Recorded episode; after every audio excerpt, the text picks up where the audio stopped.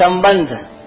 कुल का क्षय करने से होने वाले जिन दोषों को हम जानते हैं वे दोष कौन से हैं? उन दोषों की परंपरा आगे के 5 श्लोकों में बताते हैं।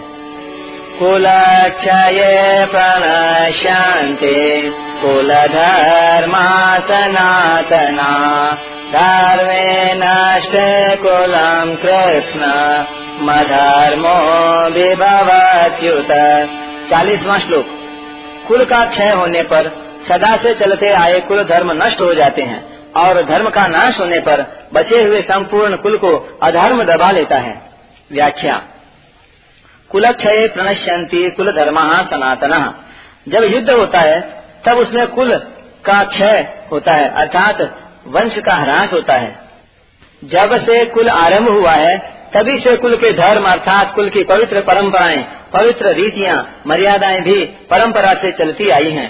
परंतु जब कुल का क्षय हो जाता है तब सदा से कुल के साथ रहने वाले धर्म भी नष्ट हो जाते हैं अर्थात जन्म के समय, द्विजाति संस्कार के समय, विवाह के समय, मृत्यु के समय और मृत्यु के बाद किए जाने वाले जो जो शास्त्रीय पवित्र रीति रिवाज हैं, जो कि जीवित और मृतात्मा मनुष्यों के लिए इस लोक में और परलोक में कल्याण करने वाले हैं, वे नष्ट हो जाते हैं।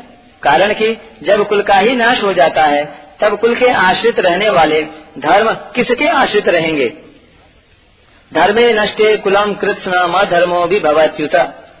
जब कुल की पवित्र मर्यादाएं, पवित्र आचरण नष्ट हो जाते हैं तब धर्म का पालन न करना और धर्म से विपरीत काम करना अर्थात करने लायक काम को न करना और न करने लायक काम को करना रूप अधर्म संपूर्ण कुल को दबा लेता है अर्थात संपूर्ण कुल में अधर्म छा जाता है।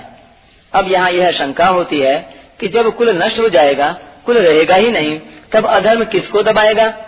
इसका उत्तर यह है कि जो लड़ाई के योग्य पुरुष हैं वे तो युद्ध में मारे जाते हैं, किंतु जो लड़ाई के योग्य नहीं हैं, ऐसे जो बालक और स्त्रियां पीछे बच जाती हैं, उनको अधर्म दबा लेता है।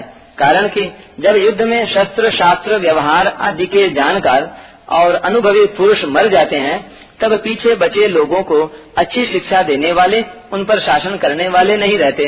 इससे मर्यादा का, व्यवहार का ज्ञान न होने से वे मनमाना आचरण करने लग जाते हैं अर्थात वे करने लायक काम को तो करते नहीं और न करने लायक काम को करने लग जाते हैं, इसलिए उनमें अधर्म फैल जाता है।